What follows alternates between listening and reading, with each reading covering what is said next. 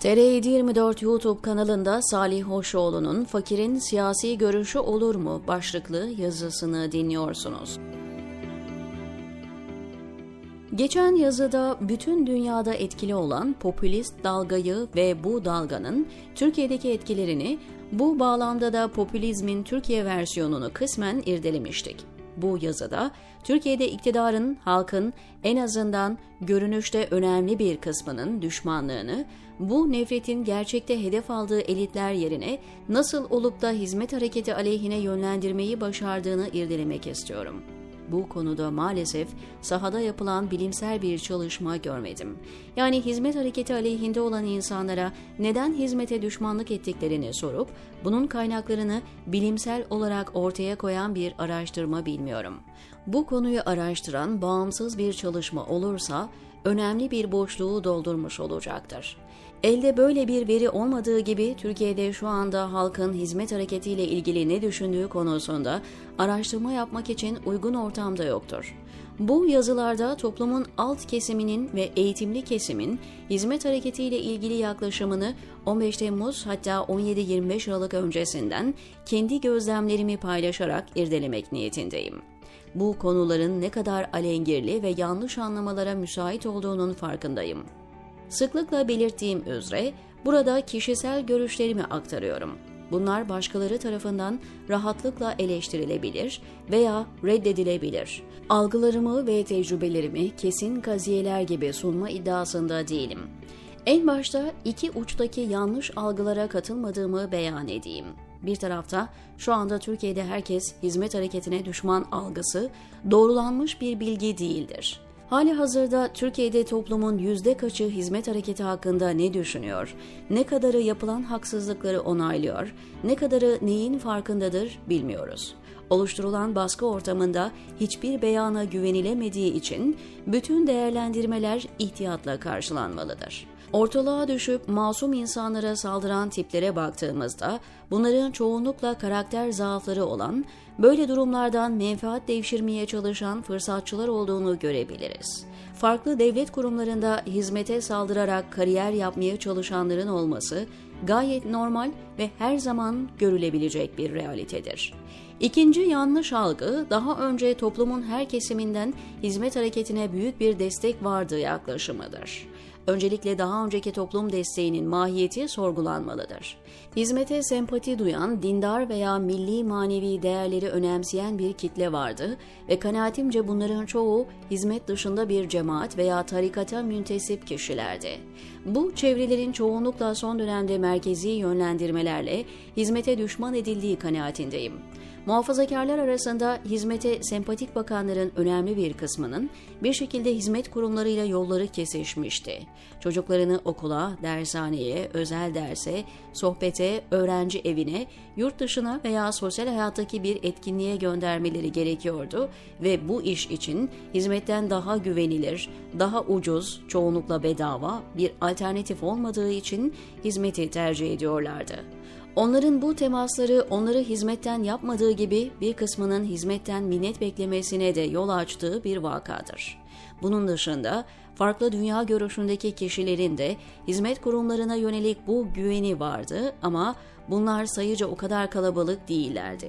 Genelde laik hayat tarzına sahip olanlar hizmeti radikal olmadığı için daha sempatik bulabiliyorlardı.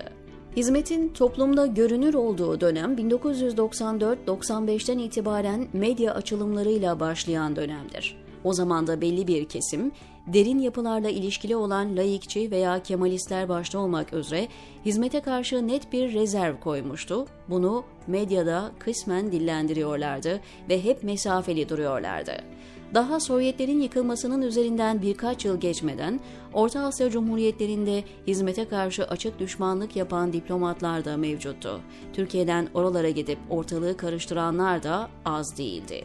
Bürokraside özellikle belli klikler gizli açık engellemelerini her zaman sürdürdüler. Bosna Savaşı sırasında Zaman Gazetesi'nin Bosna'dan yetim çocukları getirip aile edindirme projesine o zamanki hükümetin S H P'li bakanı inanılmaz bir direnç göstermiş ve o çocukların organ tacirlerinin eline düşmesi pahasına getirilmesini engellemişti. AK Parti iktidarıyla kamuda hizmete olan rezervler kısmen azaldı ama iddia edildiği gibi hizmet bürokrasiyi kontrol filan etmiyordu.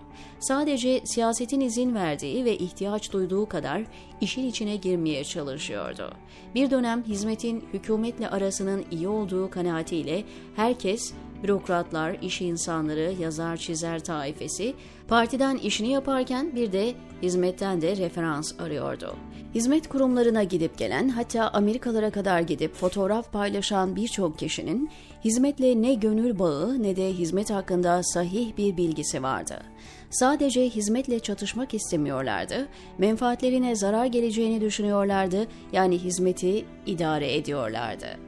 Halkımız bu konuda oldukça tecrübelidir çünkü bunu başkalarına da yapıyorlardı.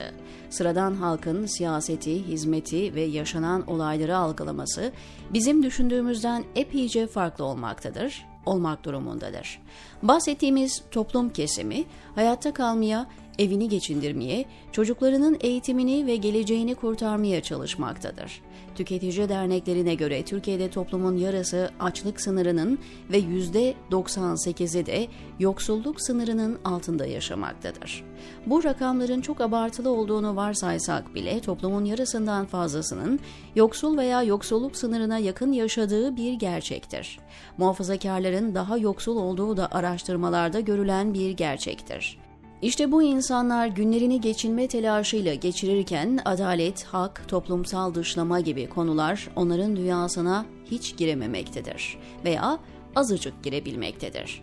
Haber alma kaynakları da genellikle televizyon kanalları ve özellikle de T R T'dir. Süreçte olayları onların anlayacağı basitlikte ve kolaylıkta anlatan yığınla haber her gün üzerlerine boca edilmektedir.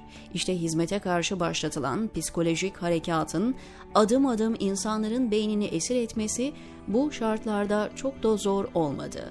Bu kitlenin önemli bir kısmı dini hassasiyeti olan insanlardır. Beş vakit namazını camide kılan niceleri bile televizyonda Survivor bağımlısıdır ve bu kanalları da dikkate alırlar. Çoğunlukla güvendikleri toplum önderleri, hoca, imam, tarikat şeyhi, aile büyüğü, parti başkanı, köşe yazarı, gazete vesaire onları yönlendirmede etkin bir role sahiptirler. İktidar da bu toplum önderlerine çok boyutlu yatırımları çok önceden yapmıştı ve büyük kısmını kendisine angaje etmeyi başarmıştı. İşte sıradan insanları böylesine yoğun propaganda bombardımanıyla sersemletip istedikleri gibi yönlendirebilmektedirler. Bu kitle farklı düşünse bile elindeki tek silahı olan reyini seçimde vereceği uygun bir alternatif bulamadığı için zaten tepkisini gösterememektedirler.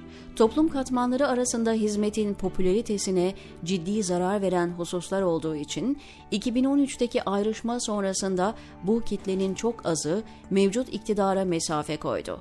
Hizmetin siyasi iktidara çok yakın görünmesi, her konuda sanki hizmet tek güç sahibiymiş gibi empoze edilmesi ve topluma hizmetin bir kariyer kapısı gibi sunulması bu kitleyi ikna etmede çok etkili oldu, diyor Salih Hoşoğlu T R yedi yirmi dörtteki yazısında.